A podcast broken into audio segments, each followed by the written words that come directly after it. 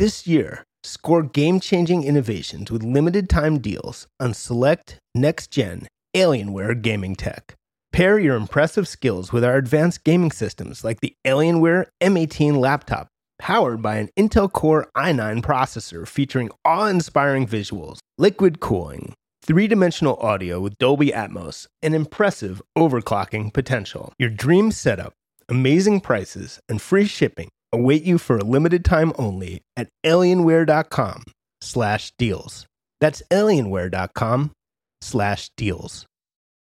Hey, I'm Brian Hiatt, and this is Rolling Stone Music Now. As we close out Black History Month, I thought we'd share an encore presentation of an episode about the life and music of the great Nina Simone. Her brother, Sam Waymon, joined me to share some really intimate stories about her upbringing, her career, and a whole lot more. We'll be back next week with a brand new episode, but in the meantime, enjoy.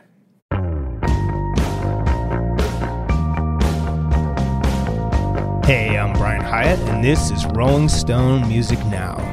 Nina Simone is among the new class of artists who's going to be inducted into the Rock and Roll Hall of Fame, and thought it'd be a good time to devote an episode to her life and music. Her brother, Sam Waymon, is going to be joining us to talk about what it was like to live with her and work with her. And in the meantime, we have in the studio David Browne, Rolling Stone writer, who has an article coming out about the sort of ongoing revival of Nina Simone that's sort of been going on, as we were saying before the show, for at least 30 years and is probably never going to stop because she's, you know, she was a genius. She was an artist who was basically an, a genre unto herself because she incorporated so many genres and created something that is so unique. And it's interesting that she's being inducted into the Rock and Roll Hall of Fame because she certainly belongs there. But it's interesting that it took this long for people to think of her that way. What do you think's going on there, David?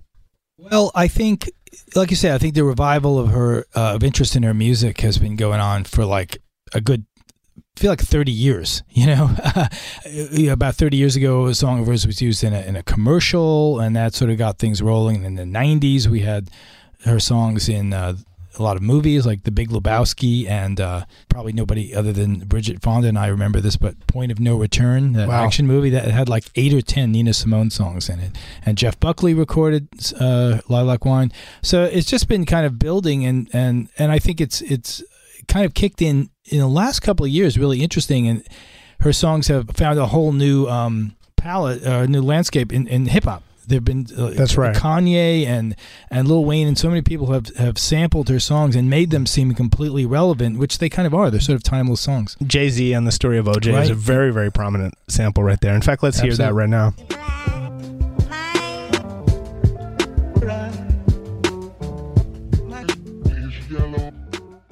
Then we can hear a, a bit of Four Women, which was the song that Jay Z sampled.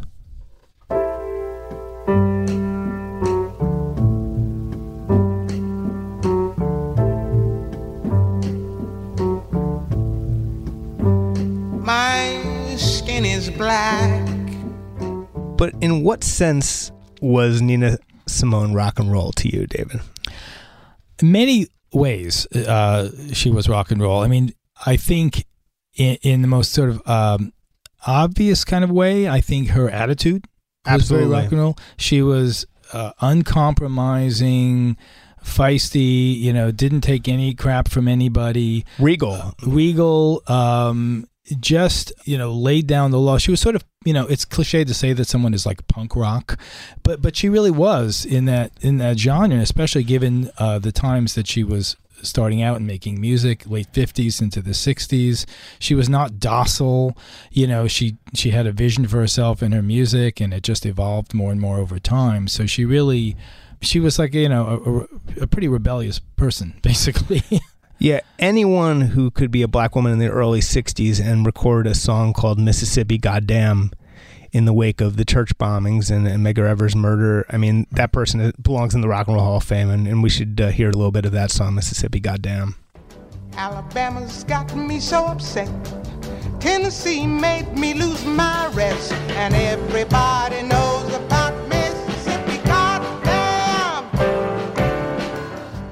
it's almost a bit trivializing to talk about her in the context of rock and roll because, like I said, she was uh, you know a genre unto herself and, and included so many genres of, of music in her work and it's almost trivia, but you look at her intersection with rock and roll. I mean, her version of "I Put a Spell on You" is one of her most famous songs. That's obviously a you know rock and roll classic that she kind of took unto herself. I've seen a lot of people who don't even know that it's a Screaming Jay Hawkins song. They think it's it's a Nina Simone song, and that says it all.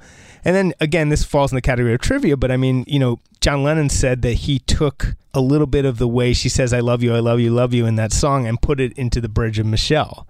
So there's that intersection. You know, the, the song Don't Let Me Mi- Be Misunderstood, a lot of people don't seem to know that a year before the Animals recorded it, she recorded it. And in fact, it was written specifically for her with her in mind. And her version actually has that famous riff that's in the Animals version, which, by the way, in just a, again, this falls in the category of trivia, but I mean, it, the song Badlands by Bruce Springsteen, he said that he based his riff on the Animals riff, which in turn was based in the Nina Simone riff. So you're talking about someone who was, you know, whether people realize it or not, was among many, many other things deeply embedded into sort of even the the, the standard rock canon.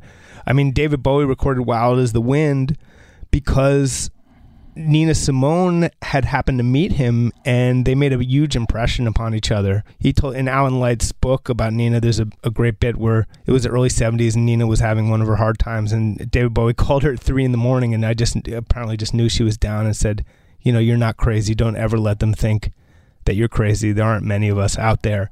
And then he recorded Wild Is the Wind. So there's a, a lot of connections there. Let's hear Nina's version of Don't Let Me Be Misunderstood, the original version.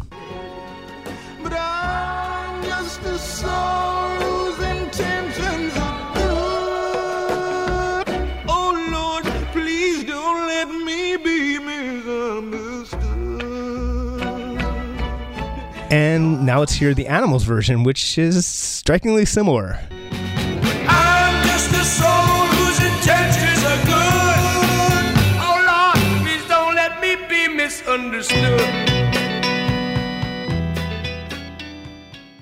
And of course, uh, a couple years ago, there was an Oscar nominated and, and, very excellent documentary, What Happened, Miss Simone. And I think that was a, a lot of younger people's introduction to Nina. John Legend quoted her uh, on stage accepting, uh, I think, an Oscar. Lana Del Rey asked for a special screening of it, and uh, Beyonce told the uh, director that she, you know, really loved the movie too. So yeah, I think that that movie combined with some of the recent uh, appearance, you know, sampling of her work in hip hop records has suddenly, you know, taken Nina Simone, you know, out in a bigger way than she was before. What else did you learn, kind of, in your story that that's coming out about the way her influence is out there.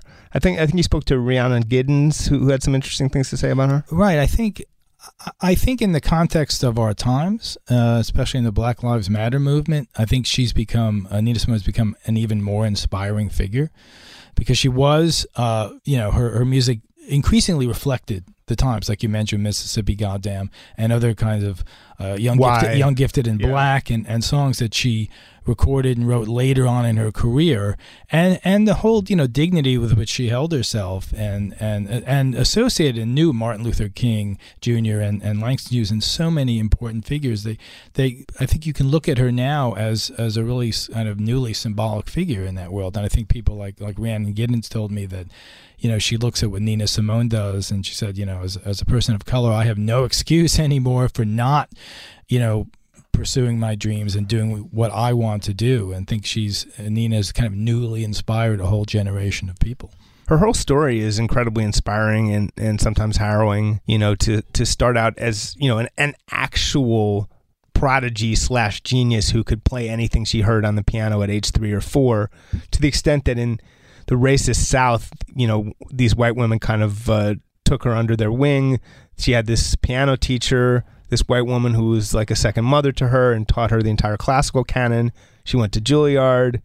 And then the idea that she didn't even think of herself as a singer because she had re- been rejected by another mu- a music school, which she was convinced, you know, perhaps quite rightly that for because of mm-hmm. racism, she had to earn money. So she went and played at a bar on the boardwalk in Atlantic City. And the second night, the guy said, if you don't sing, you're not going to have this job. And she just started singing. And in that bar at the piano, she invented her sound. And even her first album is really great and shows how she had brought this thing together. It's interesting, like the one thing at reading biographies of her, she doesn't talk much about jazz.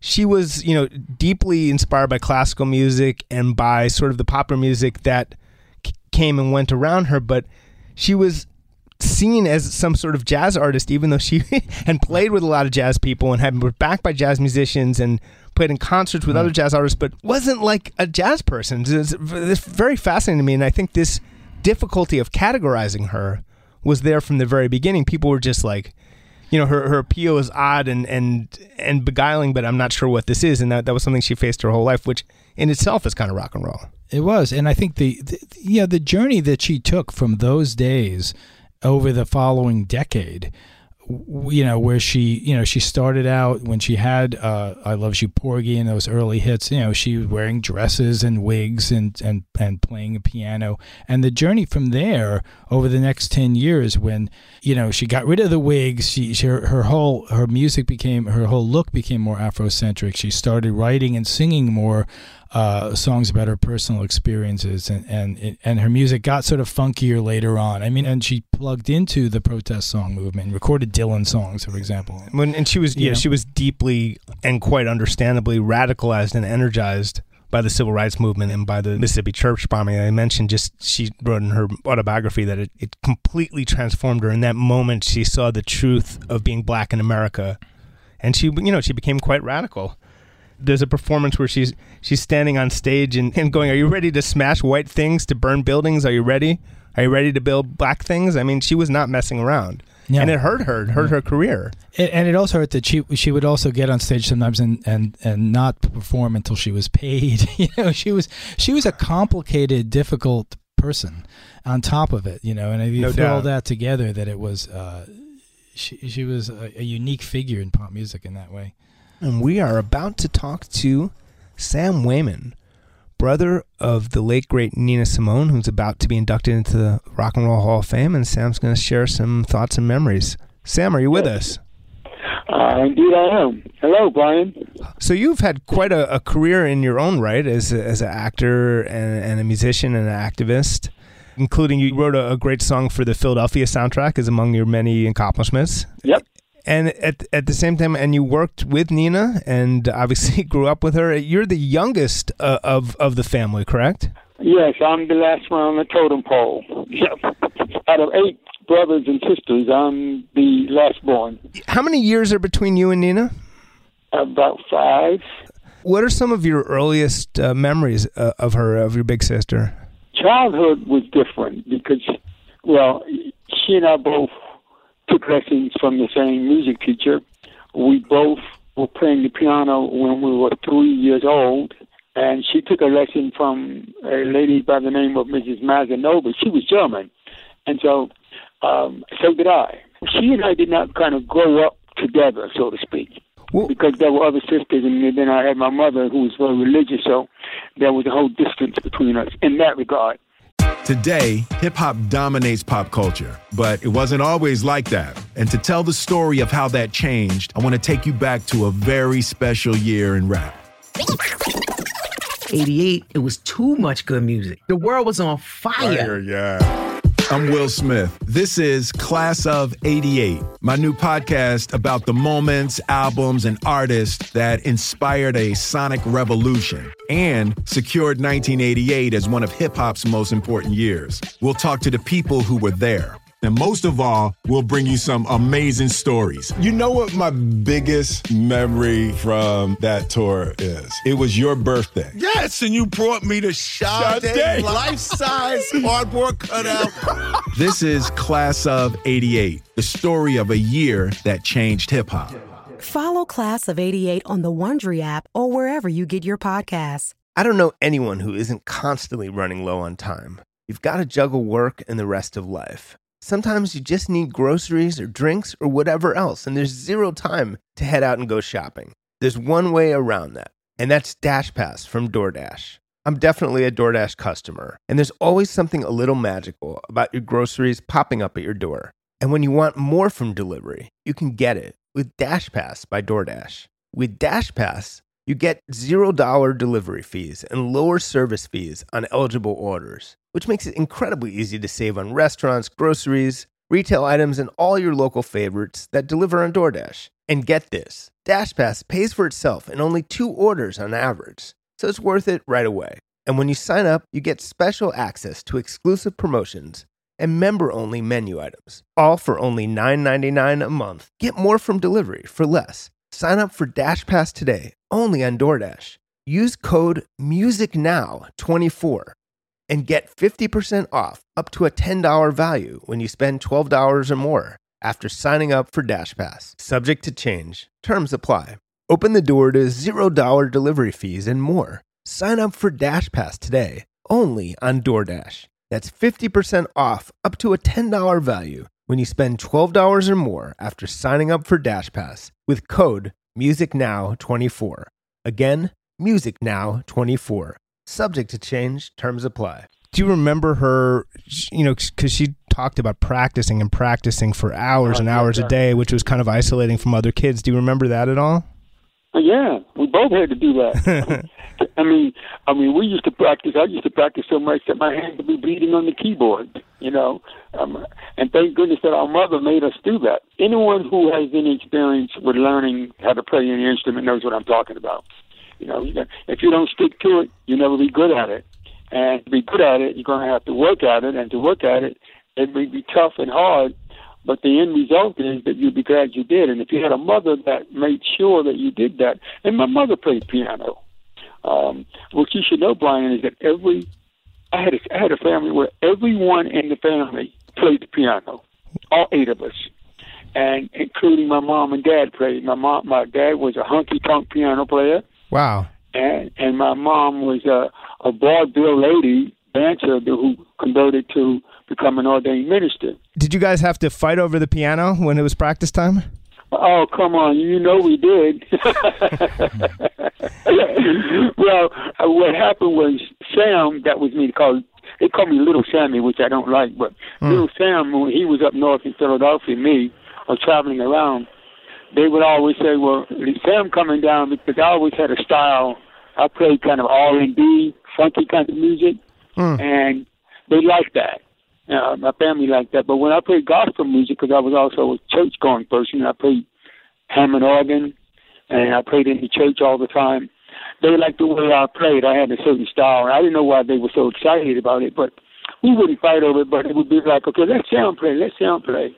Um, that was that was a lot. And when Nina would come home, they would say, "Let Nina play," and because Nina liked to play also. Mm. She didn't she didn't get a chance to play in many churches per se, but she loved gospel music and she loved spiritual music because she was spiritual. Now, obviously, you know you're quite talented in your own right. What was your assessment as a little kid of her talent? when you saw her playing and i'm talking about when she was you know 11 12 13 years old 14 years old oh i was in awe of her talent to be able to play like that at such a young age and for her to be my sister was was really extraordinary. I, I knew a lot of talented people, but it was fun being around my sister like that because she made fun of herself a lot. She didn't take herself that seriously when she, when everybody else was around from the family. Uh, she loved me because she and I connected to our style of playing together. We had fun playing at the piano together. One thing that people were interested to learn about her is that she didn't really sing until she sort of uh, you know got her gig in, in Atlantic City and, and then was kind of yeah. almost forced to. Do you remember her? Which is so strange because she's you know she's one of the most famous singers who ever lived. Do you remember her singing at all before that, even casually? Well, she did. Uh, uh you know, all of us sang a little bit, um, but we everybody sang. Uh, you know, there were the Waymon sisters, right? Dorothy, Lucille, and, and Rachel, and uh, Dorothy Lucille and so yes, she sang, but she never thought that that would be a prerequisite or a requirement down at that club in Atlantic City. No, she was completely shocked by that. Do you remember her uh, her disappointment when her classical training was cut short and she was she was not admitted into that next music school? Was was that something you were were you in touch with her at that at that particular point? well, well I was around. It was upsetting as you all know. I mean, the world knows how upsetting she was, how upset she was at that rejection. it really bothered her too because of the reasons why she thought it was because of racism and bigotry. Uh, and you know anything about us and people of color, you know that was a very hard pill for her to swallow. Yeah. She did not. That was not easy for her, and and and it it really lasted. uh, it stayed with her for a long time. You know, inside of her, it bothered her for years and years and years and years.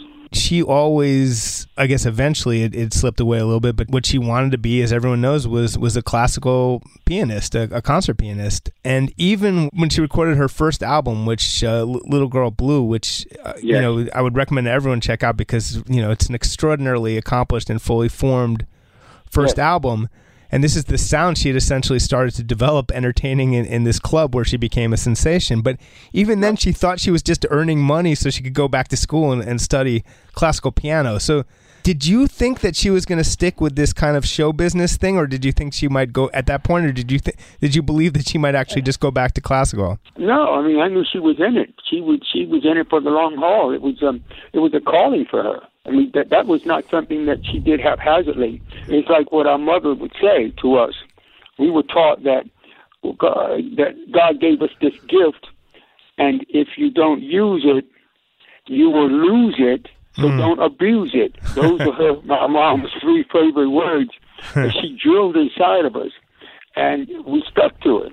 I mean, we, we really believed what our mother said, and, and, and I think the proof of the pudding is in the fact that here we are talking about her. You know, that was, uh, she wasn't going to let it go.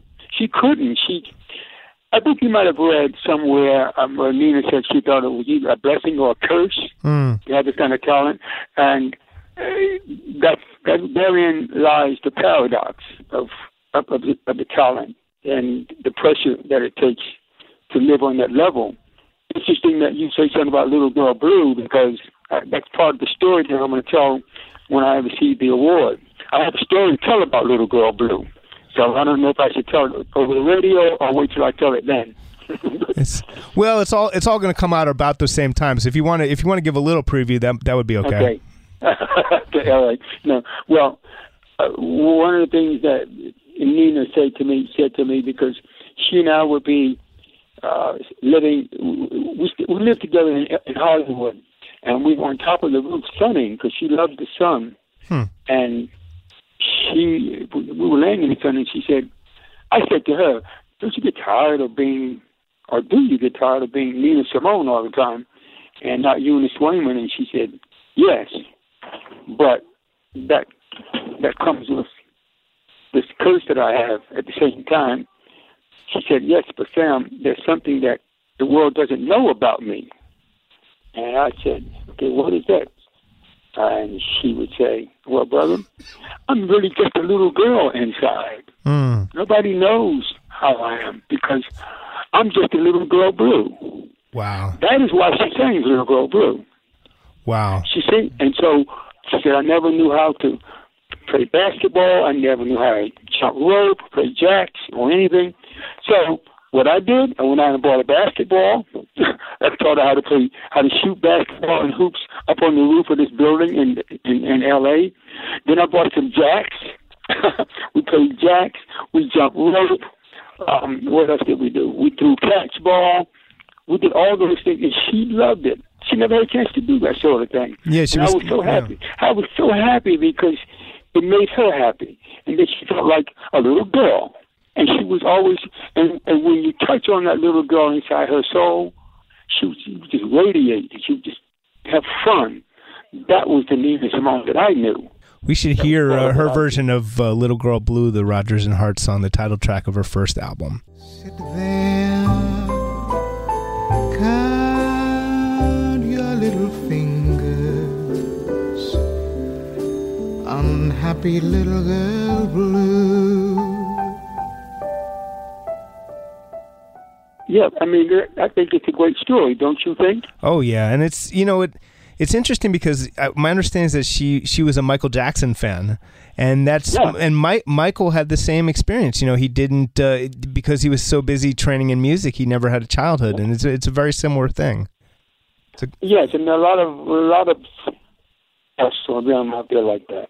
A lot of us, and and, and people don't know.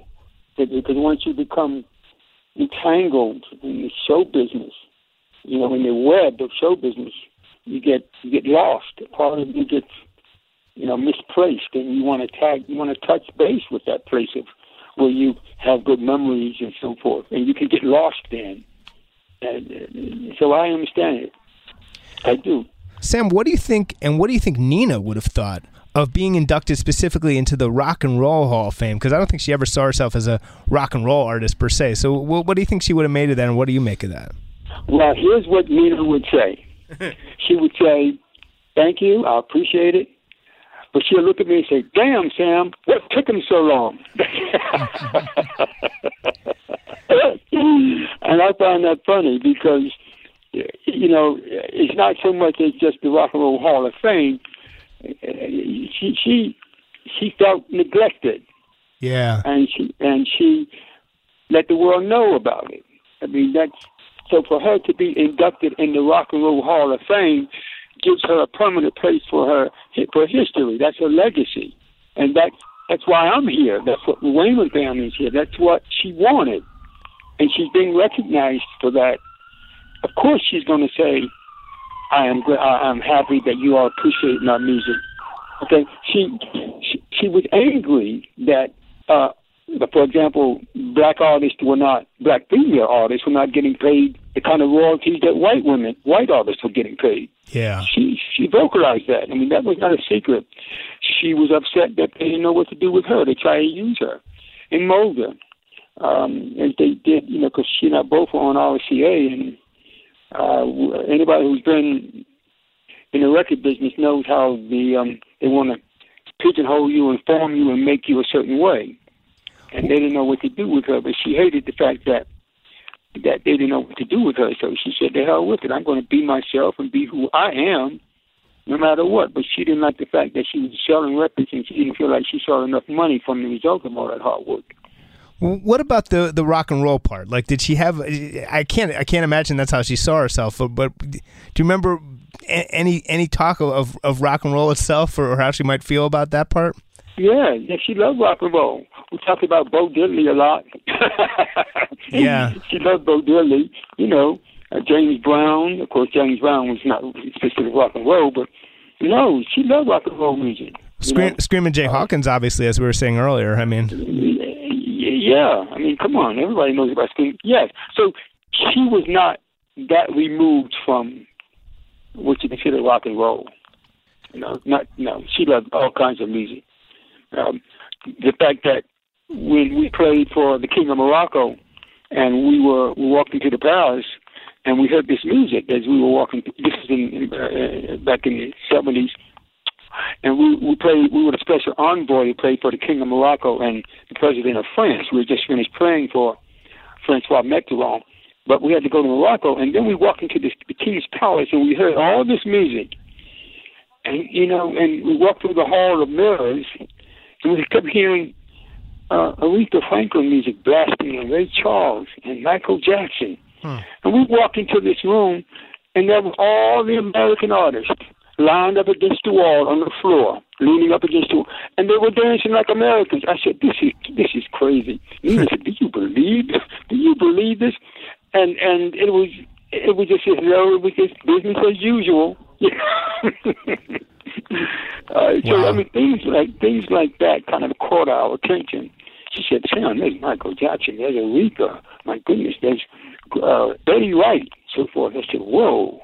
Uh, it, it was strange, but we thought it was kind of cute because they we know they love American music.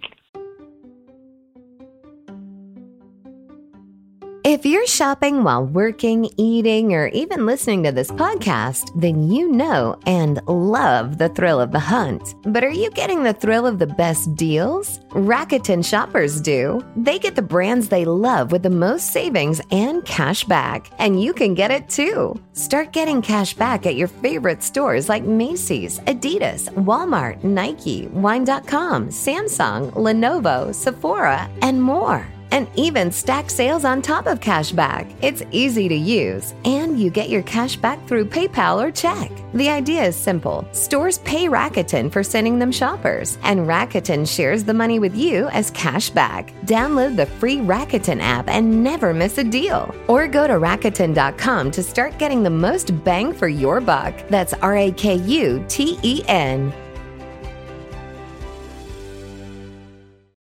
Welcome to Talkville, the ultimate Smallville rewatch podcast. Title Transference aired October 27, 2004. Director James Marshall, writers Todd Slavkin, Darren Swimmer. I really like this episode, and I'm surprised that you don't like it as much as you thought you did.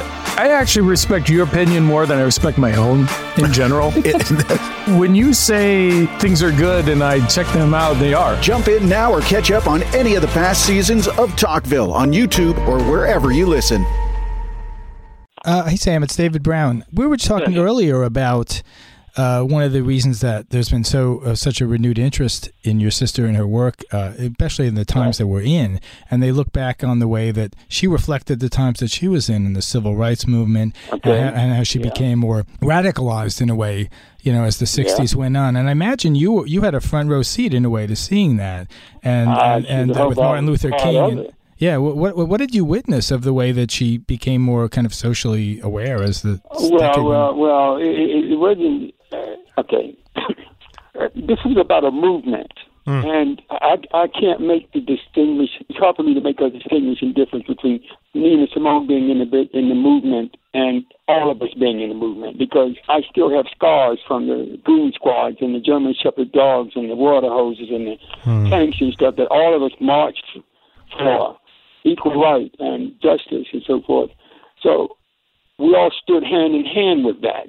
That was our middle name because freedom is our name, you hmm. know, and that's what we stood for. So if you want to know how did my sister react to the civil rights movement, is that what you're asking? Because I guess the question is uh-huh. what what kind of conversations do you remember having with her at the time? Because she really did, you know, she found a, a new sense of purpose and you know did a lot of brave things uh, through those years and, and risked her career and, and risked her safety and so what what do you remember her her saying to you about all this? wouldn't bother her.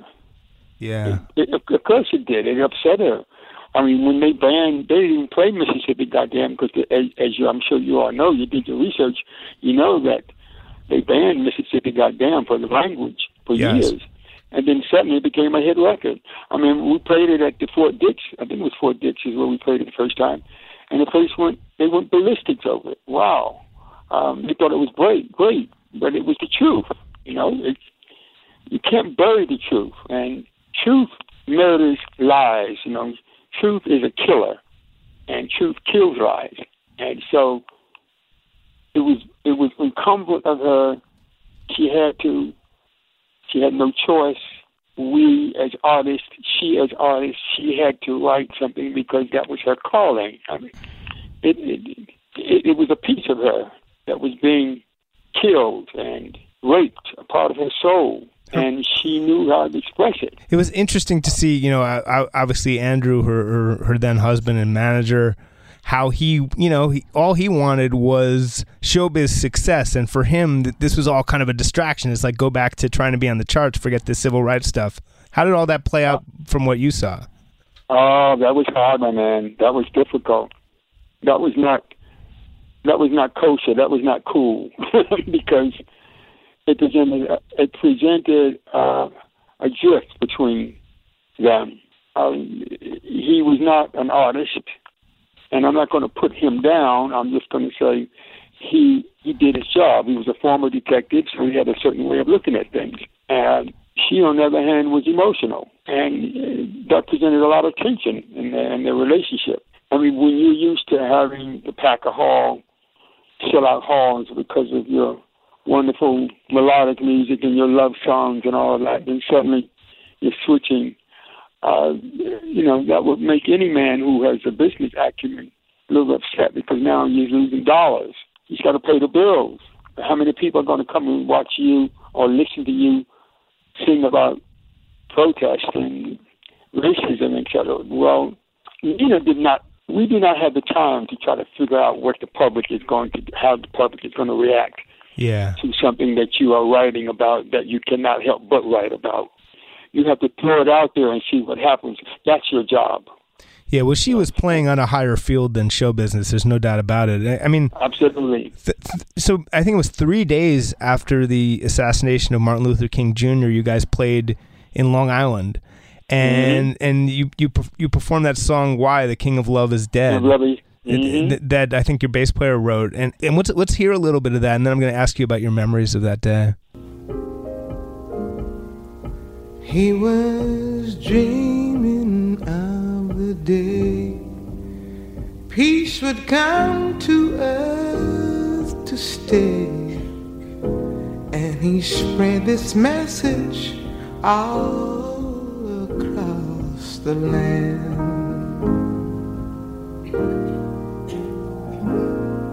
Turn the other cheek, he'd plead. What are your memories of, of that of that day? Oh, that was a that was a tearjerker day. That was a day when it was like America was born again because it put it, it made it was such a moving song. I mean, everybody was in tears. It it was great. We didn't care how everybody felt about it. I was playing the Hammond B3, what, what they call the Beast, Huh. And we didn't practice that song. We did it spur of the moment. When you have a goal and you and you know your talent, he wrote that song and we learned it on the plane. And we learned it on the plane and we learned it on the bus and then we sat down and played it. Wow. So there was no there was no thing like, okay, let's go have a two hour rehearsal. No.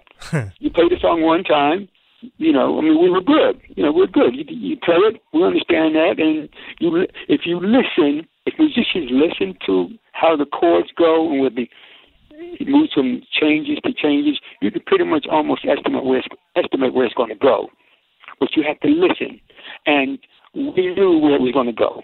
Of course, we played it several times, but uh, but that's all we needed to play. Was Nina tough on, on her musicians? Was it was it challenging to be? Because I imagine her standards were were hard. Yeah, and, and and she and she had her mood. So what was that like? That must have been something. And you know the reason I'm laughing? I'm laughing because she was hell. well, you know, you know James Brown, right? You know, you know, I love James Brown, but he didn't stand for you to be five minutes late. If you were mm. two minutes late, you know, you're going to get docked your pay. you know. Yeah. and, and and he didn't care how good you were. If you were two minutes late, the only way that he would just accept your being late was if there was like, and I mean, I don't mean to disrespect, but if you had death in the family or something like that, you know. Sure. But, but Nina was, Nina was like, um, Nina was as if, if you say that you are a guitarist, then you better be able to play like a guitarist Hmm. if you're going to play with Nina Simone. That was not to say that if you're if you're not playing with Nina Simone that you're not a good guitarist. No, but she. So how, how would that, how would that play out? She would. What what did you see? I mean, would she would she be firing musicians, yelling at musicians, docking musicians? What did you see? Well, no, she wouldn't. She didn't dock you. She would just tell you, "What the hell are you playing?" you know, did you learn the song? Can't you hear? She would say, "You can't hear me." Things of that nature. You know, I was right there with her. So it was not. Uh, most of it is well. I, I, I brought relief. I'm going to let me just tell you what what role I played. I brought relief to the musicians in the band because the first thing they said was, "We're so glad you are in the band Mm. because that took some of the weight off of us." Nina was very. Um, she was she was lonely on the road, so she had a lot of anxieties, and she didn't trust many people. Yeah. But when it came to her standard of music, you don't mess with her music. You either could play it or you don't. And she had high standards, yes. But if you want to call yourself a musician, then you should appreciate those standards. And that that's the way it was. And I imagine you were you were always able to talk to her. You were family, and that's one of the reasons why the musicians were so happy you were there. Uh, well, yeah, I mean, I, there weren't too many people that could handle her, and uh, I I could. Her later years got so so complex. She left she left the United States. She had her ups and Yeah. downs. She found a medication that I, I guess helped her. But it, it was it, it was it was ups and downs. I mean, h- how do you see all that? Uh, You know, her, her troubles. What? How does you see that in, in your mind uh, as a brother? Well, it bothered me because she was troubled, and I, I did not like the fact that she was. Uh, she used to drink a lot, and she took pills. And one of the things was that I I had very high standards, and she, whenever I called her Eunice, it was as if Daddy had spoken, and it would be like, "Go to your room," sort of thing. And I wouldn't call her. I wouldn't call her Nina. I call her Eunice. No one else could call her Eunice. Nobody would dare call her Eunice but me. And I protected my sister because she was my sister. Yeah. One of the things I didn't want her to do was drink. So she and I would have fights over that. Uh, I remember Ronnie Scott in London. Um, she attacked me with a, a bottle of Cristal Yikes. champagne, one of her favorite. Uh, one of the things is I never, never hit a woman ever. I was taught that, and but she came at me with this bottle, and I had to slap her. To slap, I had to slap it out of her hand, Right. and that's the only way that I would keep from having a brain concussion or brain. And I really didn't like that. It shocked her when I did that. It it it it shocked her because she had not seen that side of me Mm. and it was at Ronnie Scott's. Uh, I told her, I said, okay, no more drinking. Now, I, I got to tell you this. Nina did everything possible to hide her bottles of liquor from me. So one day, I happened. Uh, first of all, I used to. Um, she she used to love the. She said, "Sam, come and look at me, see how I look, approve how I dress, or something, et cetera, like that." um, she knew that I loved. She knew I loved her in high heels. um, she, she, I'm telling you a personal side now. I love her in her high heels. She looked very good. She had beautiful feet, and she knew that. But she would buy these red heels or black heels, and she would say, "How do these look?" Call my brother and have him look at my look at zip up my dress or something. Uh, approve of me. And I walked in one day, and she had she forgot. I think that she only had her slip on or something. She had had made a gun. She she had a like a gun holster made for the inside of her of her thigh Oh my. to put a flask in so that I wouldn't find it. I mean, that, that may not be so funny to some people. Some people say, "Well, that's really sad," you know. But she did that because she had she, was addicted, and she. But I saw that, and she saw that I saw that, and I just stood there and looked at her, and I said, "Eunice, no." Well, it was as if again, Daddy had spoken. I didn't say it as calmly as I'm saying it now Yeah. but um, she felt awful. Um, I told her to give it to me. You know, she the fact that she had it under her dress, she knew that I would not find it.